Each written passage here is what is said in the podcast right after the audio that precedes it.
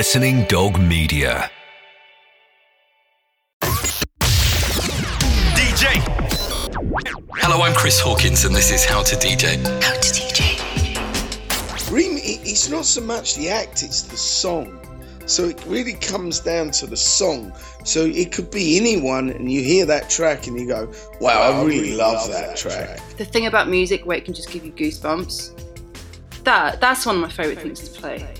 Being a radio on DJ was 10 times better than that dream becoming true. It was just ridiculous. It, I, I couldn't believe it. a podcast exploring life stories, techniques, minds, and experiences of most of DJs, where I asked them to pick five questions from a box of 45. And for this episode, one of the founders of Big Beat, The actual, I like the social especially, the Chemical Brothers, myself, Richard Fearless actually had sort of styles, and that's an important thing. A remixer, Especially with analog gear, I do love making things disorientating. Is something that's almost unique to music, I think. a venue owner, everyone's got to have more strings in the bow. What's been great is coming back in the last year. The hospitality thing went to such an extreme that I, I, I converted a derelict farm. Jon Carter. Welcome to How to DJ. Hello, thanks for having me. Jon, before heading into the box of questions here, was there always music in your household as a kid? Yeah, terrible music you wouldn't touch with a barge pole. But the radio, the radio supplied inspiration. Yeah, I guess the closest you could come to acceptable is Elton John and the Carpenters, but my dad had a chronically bad record collection, so no, no. I was kind of something that just, yeah, came to me first, really. Where did you grow up? Uh, just on the outskirts of London, about 40 feet into Essex, which is um, breakbeat territory. So are you an Essex boy? By 40 feet, yeah, yeah. That's a yeah. As soon as you cross over that line. There's a, a, box of 45 questions, but I'm only going to ask you to answer five from the box.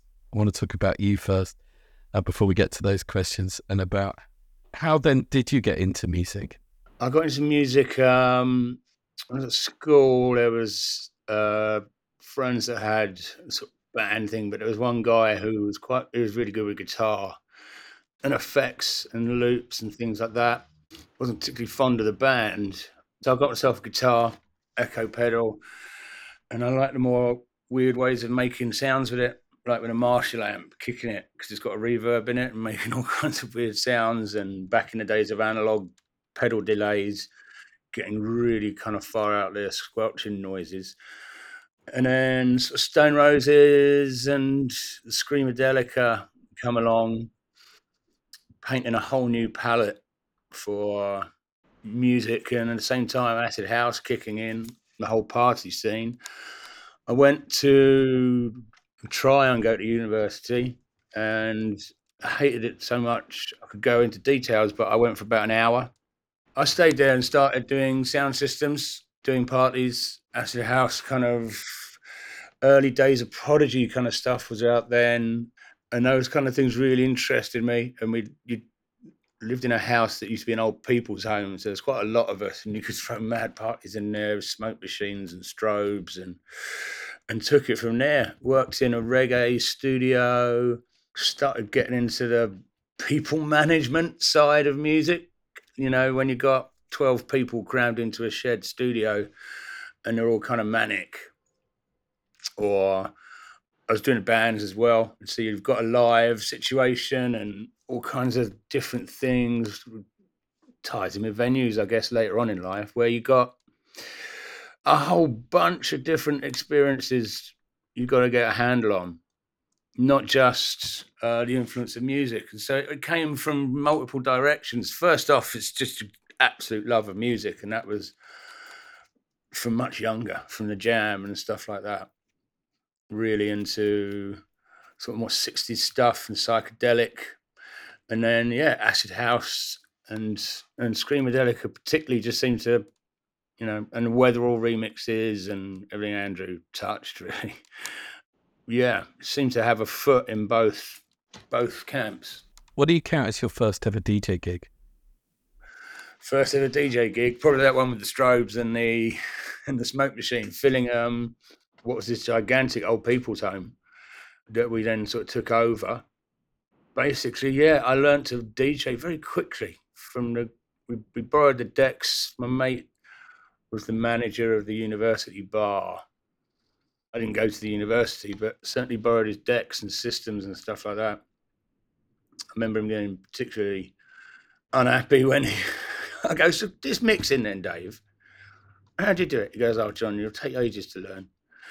I go, oh, well, yeah, indulge me, show us. He goes, well, you have to. You, have got. You had last train to Trancentral on one side. You've got something else on the other. She's going, so you, well, you have to. You have to sort of get in the time. You have to count your bars, and it's without even having it through the sound. What went like this? You mean? And, you, and it was in time. Obviously, it takes five minutes, but he he was. He just went, you bastard. It's, if you can hear two rhythms in your head, that's that's the key thing. And so I got I got very very quickly into it. I was buying loads of records, but that was the first time I was mucking around with two decks, and then very quickly started throwing parties using Dave's two decks, with Dave totally ashamed and not going near them because he still had a lot to learn. But it's a, it's an innate thing in a lot of people, I think. Anyone who's not used sync buttons will tell you the same thing. You just have to understand two rhythms in your head at the same time. What do you remember about that first night in the old people's home? There was a lot of smoke, a lot of smoke machine, a lot of strobes, and but yeah, they would put sound systems in quite a lot of rooms, and I mean this was what 1989 that was brilliant. I mean, we we just tried to make it almost impossible to see. So I remember a lot of XL records from that period. Dave definitely played Last Train to Trancentral. I know he squeezed that in. And yeah, just trying to make it as kind of disorientating as possible. And I think we succeeded. Yeah, it was a, a really nice early taste. Was that a kind of philosophy that you carried on? Yes, definitely, still do. I've recorded a lot of new stuff recently. Yeah, especially with analog gear. I do love making things disorientating. Is something that's almost unique to music, I think, um, because you're not being led in by a visual. If you're if you're disorientating someone with pure sound, I think it's yeah, it can take you somewhere.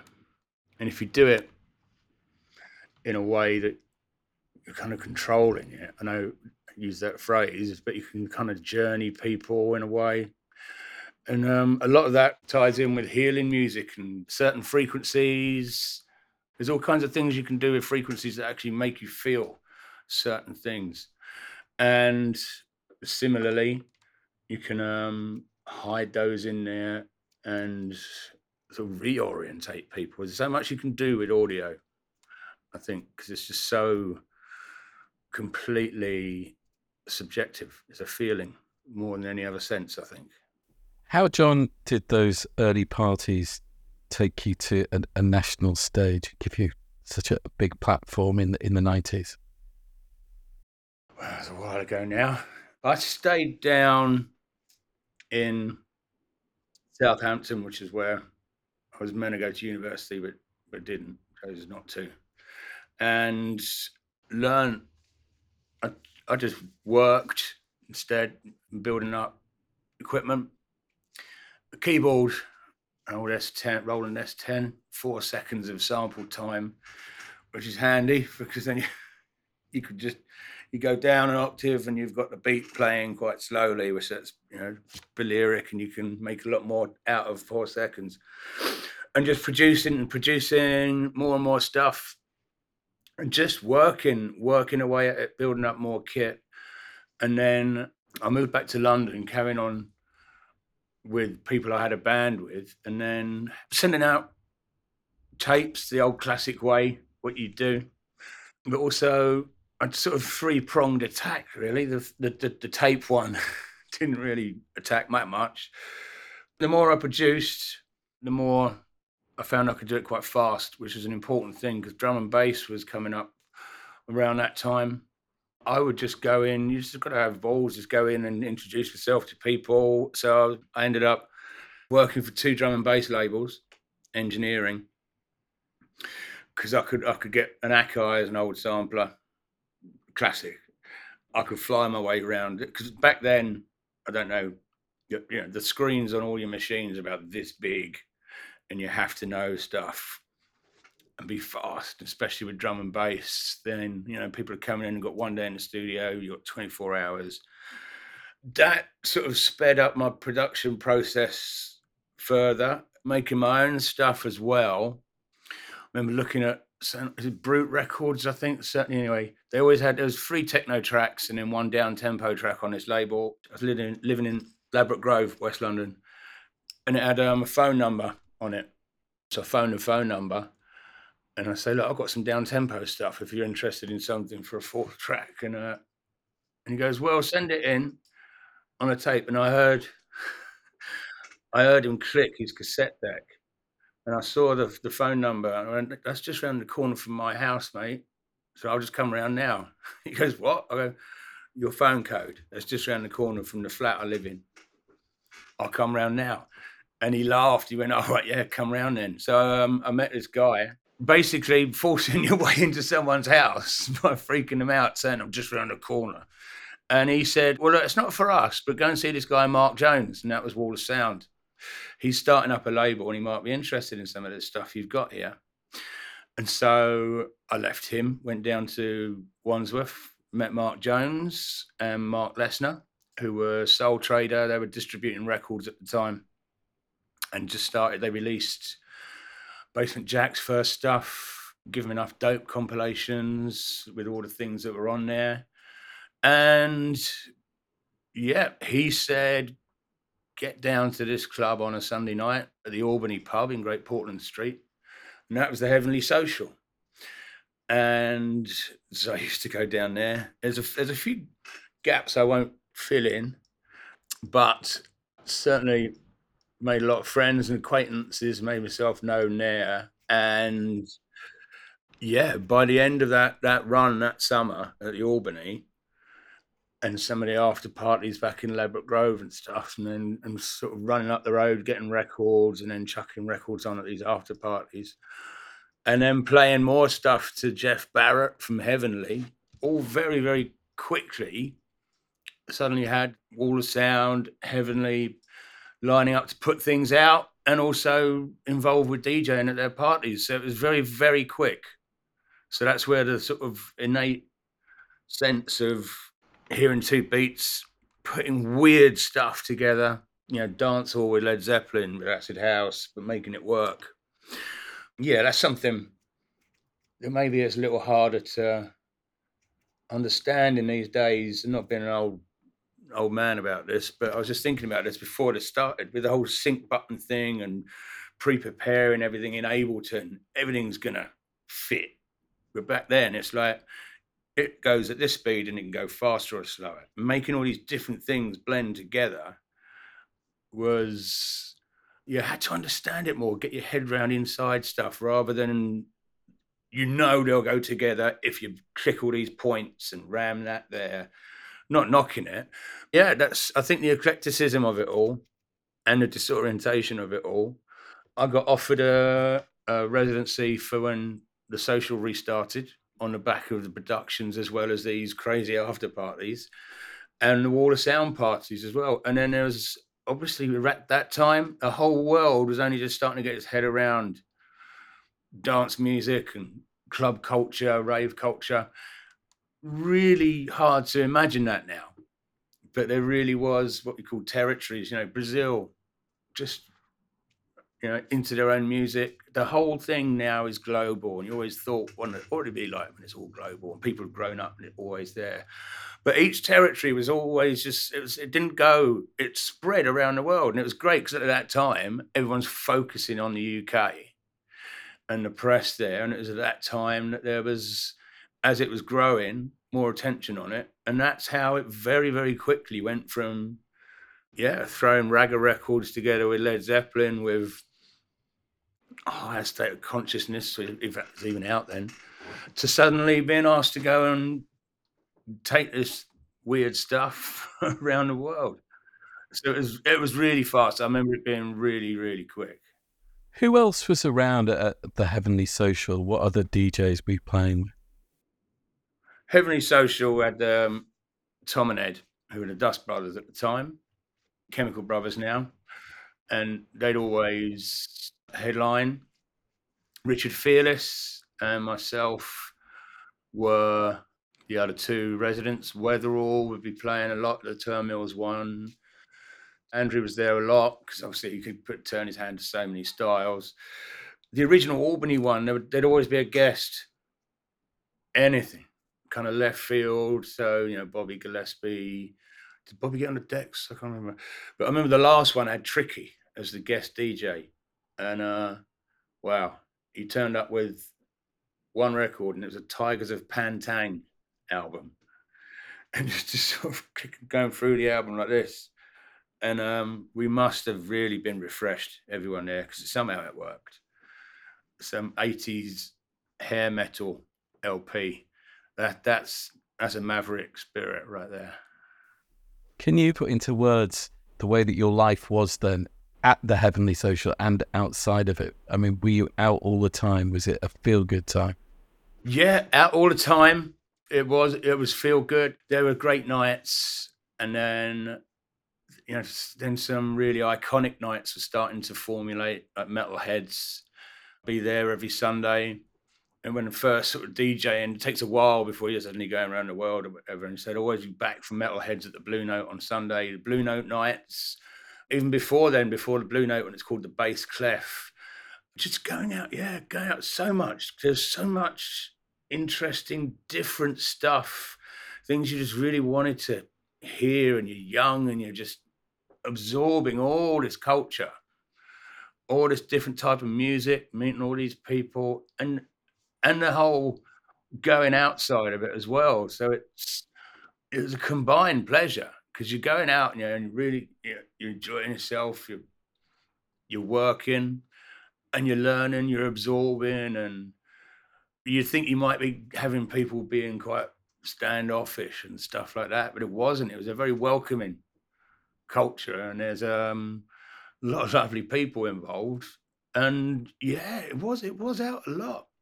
It's very rare that you'd find you, you think thinking back now, no, you'd take every opportunity just to go out and get into anywhere you could and listen. What was the peak, would you say, of, of that time? Well, because when, when you say it is like um, founder of Big Beat, I guess that's a sort of a, back then you could sort of segment things into scenes and yeah, so it, so it comes from a sort of resurgence of break beats.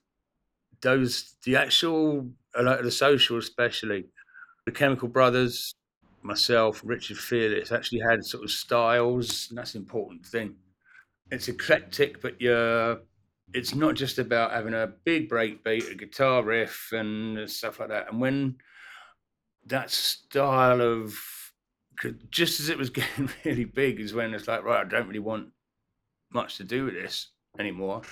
And so I can tell you, it was when Norman remixed Renegade Master, and I remember playing that, and it's like, okay, that's it. That that is that's a defined style. That is that track. That's it. I'm not saying it's the best one or anything, but it's like at that point, it's like that is it. That is now formula, and that's when you start to go right. Let's go experimenting more with like harder electro and acid house things, and bringing house more back into it for me. Things went up really, but from that early early stage, which was what people call big beat or heavenly social or Turnmills and that, yeah, I'd say for that stage up till Norman remixed Renegade Master, and then after that, there were there was still stuff to come, but that's when you started hearing some really terrible stuff hitting the charts and things like that. I think I think that's what paints the broad, you know, gives the broad strokes that um people kind of have a, an aversion to that the you know the name Big Beat or the memories of it. It's actually the more comical stuff that came after that. It was actually quite an experimental time. Um, and there were a lot of formulaic people. So it's before that is when you just want to get off the ship. and then swim to a different destination. What happened then? Would you say? Let's uh, use Renegade Master as a, a market in the sand. How did your life change Yeah. after that? What was life like after that?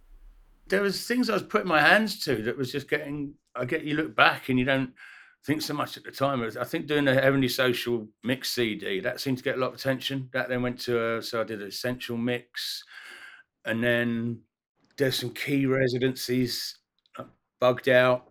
A lot of people sort of went out on a limb maybe to sort of book us, and then I just suddenly got residencies there, bugged out. Uh, Cream, the annex room in Cream, bugged out in Cream as well, and in Sankey's.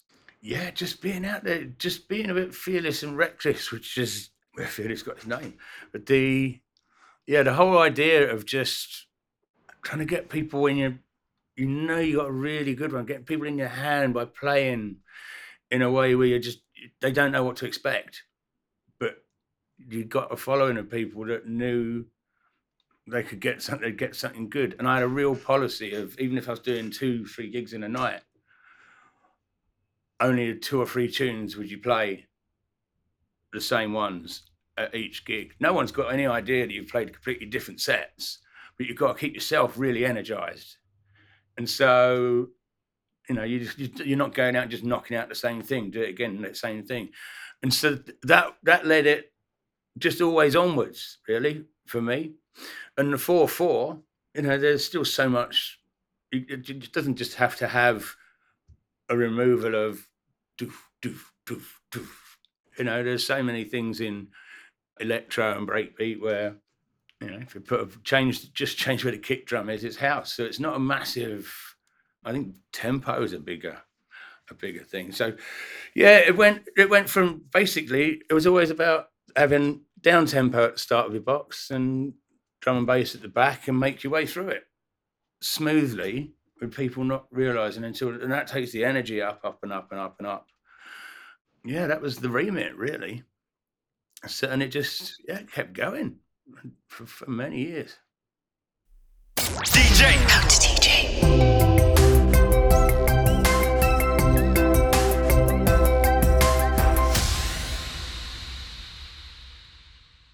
It kept going until you had severe tinnitus, didn't you? so I kept going after that and still producing. I think there was a sea change coming as well, and that was that 2004. So I've been going for 10 years at that point. Uh, really, sort of, well, known for doing it. Yeah, just slowed it down a bit after that. Slowed it down. Had other sort of things going on, like you say, with venues and yeah, yeah, that was that was pretty grim. That first first three months. If anyone gets it and they know they've got it, it's constant. Always reach out to someone else because they can talk you through. It is a tough one. How was it and how is it, Jon? It's it's just something that eventually you tune out, but it's there all the time. You just your brain learns to tune things out, and that's that's what you just have to know. So I still I still get calls from people that have got it, and and you tell them a sort of pay it forward kind of way because I know Rocky from X-Press 2, he called me and just said, you know, you will get used to it. It's really hard that first three months, but then one day, because every morning you're waking up and it's like, oh, it's another day, ah, and then one day you wake up and it's like, uh, shrug your shoulders, and that's your brain's kind of tuned it out. It's not at the forefront of your thinking anymore. When I lived in the countryside for a bit and the background noise completely dropped, having previously lived in London, I had to do it all again. So, and it took another three months. Because and that was again, it was like, um, nah, this is a nightmare. And so yeah, it's twice I've had to deal with it in a way, tune it out twice. It's just look after your ears, people. There's very good products out there and filters. I it's definitely touring with the Prodigy. That was one of them. Yeah, yeah, the Prodigy. Their sound system would be the monitors for when you're the tour DJ. And that was definitely part of it. I went to the doctors. They go, it's gone up overnight. It's absolutely going. It doesn't go up overnight. Yes, it it has, but it doesn't. Well, it has, and it never came down. So um, yeah, Was it the reason why you started to DJ less and got into owning venues, or had you lost interest in DJ? What's the story with buying the venues? multiple things really. There was 2004. I definitely took a, a step back, and then there's more people coming in, and then there's more technology coming in. We all know the impact of technology, and it became a lot easier to access creation of music. And there's you know people coming up and younger people coming up. So there's if you, you look back at the days who's in the top 100 or who's on flyers and stuff like that. And there's a lot more, there's far f- fewer names compared to now. So it spread out and there's more people coming in. So there's all many kind of things that around that same time that made it kind of more of a segue from just DJing sort of DJing to working with the venues, the pubs, the Lock Tavern, especially very music based in the embassy, and you know, DJ bars were new then. That's because you had to have a setup and a space for it and the decks, and people had to have records. And now, in a similar way, you can't imagine a bar without some kind of setup for playing music. But it was the social in Portland Street in London, connected to Heavenly Social, and the Embassy Bar in Essex Road, which I lived next door to. And so I met them when it was being done up, and it took that went off from about 2000 so that, that that sort of segued into doing venues and programming nights and similarly that was the death of the super clubs overnight almost after the millennium new year's eve where everyone took the mickey with with prices. But everyone you know it cost a lot to put them on. But i think that's where everyone finally went i don't really want to have to pay two, three hundred quid for a night out and someone looking down my bra or whatever and this kind of stuff. And I think things went back to a more grassroots level very quickly in the early 2000s, which was great because the Lock Tavern was a very grassroots kind of thing. A lot of people through, you know, through people we know come and do their um, warm up for tours and things like that um, you know, James Murphy would be testing stuff out there. You got, you know, even uh, Caribou. I remember seeing Caribou uh, doing Sun there, and, and, it went on for, for years. So that sort of segued into doing venues and, and then sort of working more in hospitality. I didn't lose interest. There was, you just got to think forwards. It's not like, right, international DJ, going around the world, going to last forever. Just smarter than that everyone's got to have more strings in the bow. What's been great is coming back in the last year. The hospitality thing went to such an extreme that I, I, I converted a derelict farm in the countryside into a retreat venue. Started four days after having twins, and that was full on. I've moved on from that now as well and got back into production again in a way that feels so much, much more enjoyable than the last days of when I was doing it before. And so there was a 10 year gap. And during that time, I was working so hard. When you convert derelict farms, it's a hell of a job. And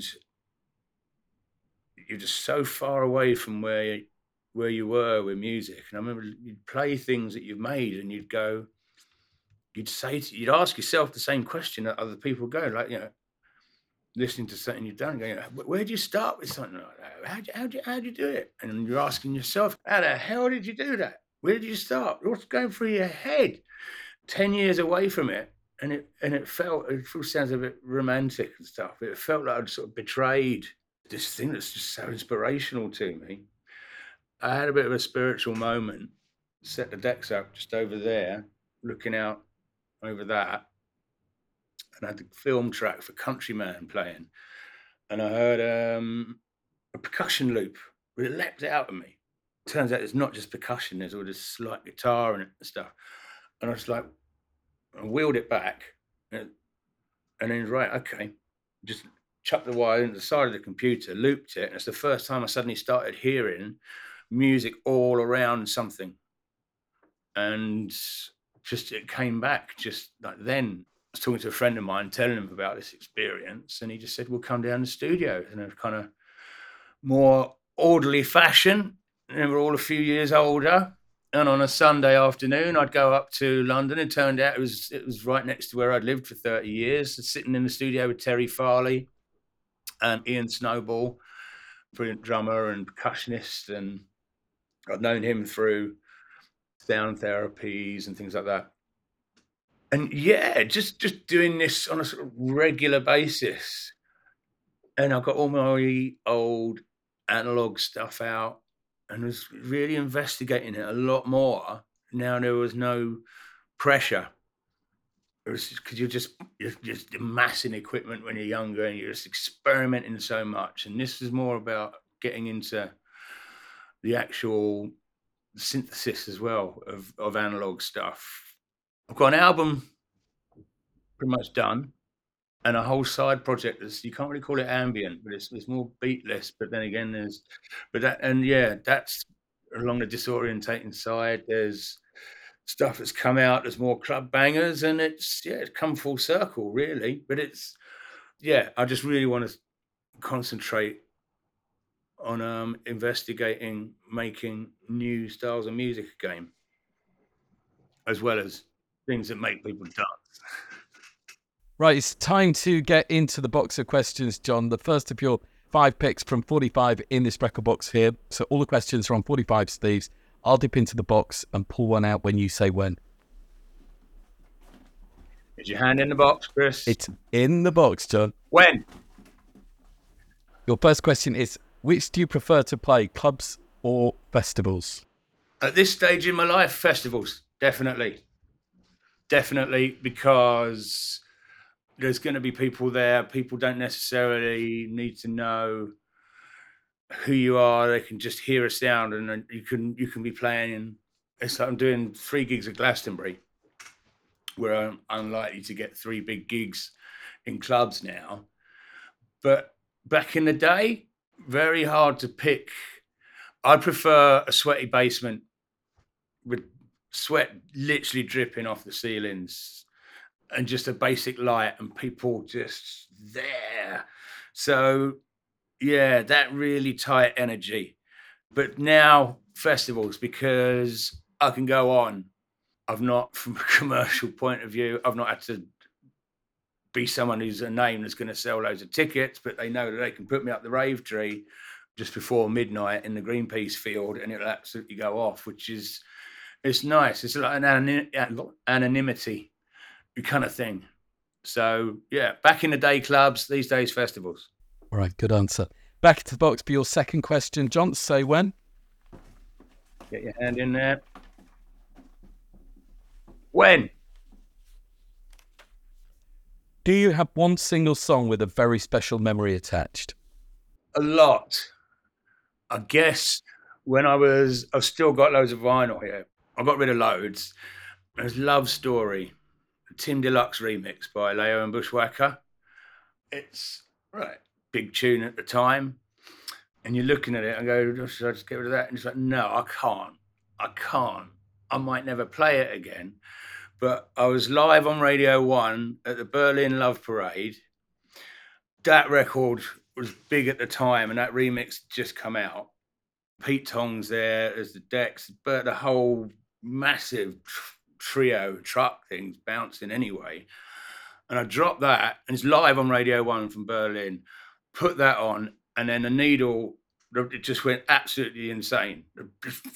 And the needle wasn't just it was just in the air. And so I just I just sort of got it with my chin, put my arms underneath the decks and the well the deck and just like, put it back to the start with my chin live on Radio One and just holding it like this. And so it's playing, and the whole thing's going insane. Tong's going, I've just never seen anything like this in my life.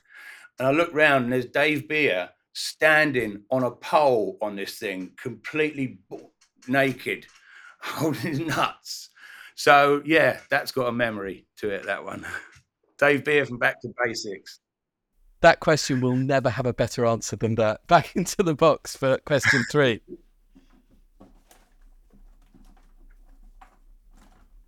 Okay. Your third question for the box, Jon. What do you wish you'd never done? well, I know what first comes to mind, but I won't say. Yeah, one thing, and I'd rather not say. It's too personal to someone. That uh, might also be the best answer to that question we'll ever have. um, yeah, all right, let's move on. Uh, question four coming up. Okay. How much of what you do is performance? Interesting. It's, I'd say minimal. I'm very much, obviously, it's it's different these days. Like up in the rave tree in Glastonbury, you are literally up in this three stories high, no one can see you. Then I know that Norman has said earlier in his days, you know, he when he does all this and he's going, I got that from Jon Carter. It's like, well, it's kind of just a feeling that the when you got eyes on you, because it wasn't like that when it all started. People didn't have eyes on the DJs and stuff. But when you have, and say you've really effed up with something. I remember there was a there was a festival. It wasn't actually my, but it was it was an Armand Van Helden thing, and I, I must have just it must have just got so cluggy or something that the needle was just skipping across it. And I think it happened a few times before. And people go, oh, what? And you just like go, right, okay, this didn't happen again. And going, go, right, right, sorry. And just pick it up just smash it in a million pieces. Just go, right, no, and, and it's like you win people back round that way. So it's a mixture, really. It's more about it's about music and really sort of people. You're getting a sort of performance in because you they know they're going to get their heads twisted a little, or in terms of you know from a sonic level, but on a visual level, yeah, just you, you've got to be prepared to sort of do something if if something goes wrong. You've got to be a bit of a showman just to pull yourself out of a hole, even if it's just like man, I messed up. But um, yeah, yeah, there's got to be a bit of character in there. But it's, it is about about music. All right, Joe. One final question from the box. Then say when. Rummage around, getting deep. It's deep. It's deep. There you go. That one. All right, your final question. You might need to think about this. Can you say how being a DJ makes you feel in one sentence? Exceedingly lucky situation to be in is when you can take music you adore and put it together in certain ways where other people may not know doesn't matter who you are, other people appreciate it and start coming together, which I've seen at festivals. Just hearing something and then a crowd is just suddenly formed, irrespective of whoever is playing, is one of the most wonderful feelings in the world. An absolute joy to be able to do that still.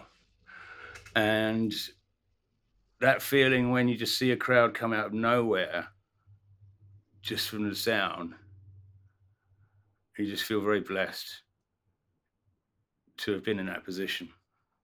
That's that's how I feel about it at the moment. Jon, I have got one last question for you. It's the end of the world, and you've got to play the, the last three records on Earth. What would they be? Donna Summer, I Feel Love.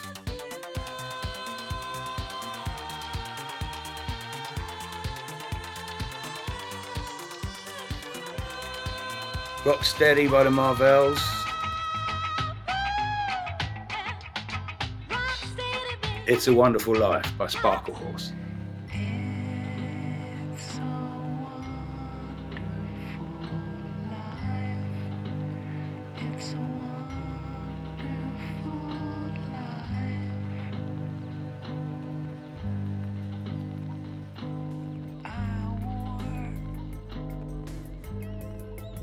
Jon Carter, thank you so much. And that was How to DJ. To DJ. Thanks for listening. Please remember to follow us wherever you get your podcast from.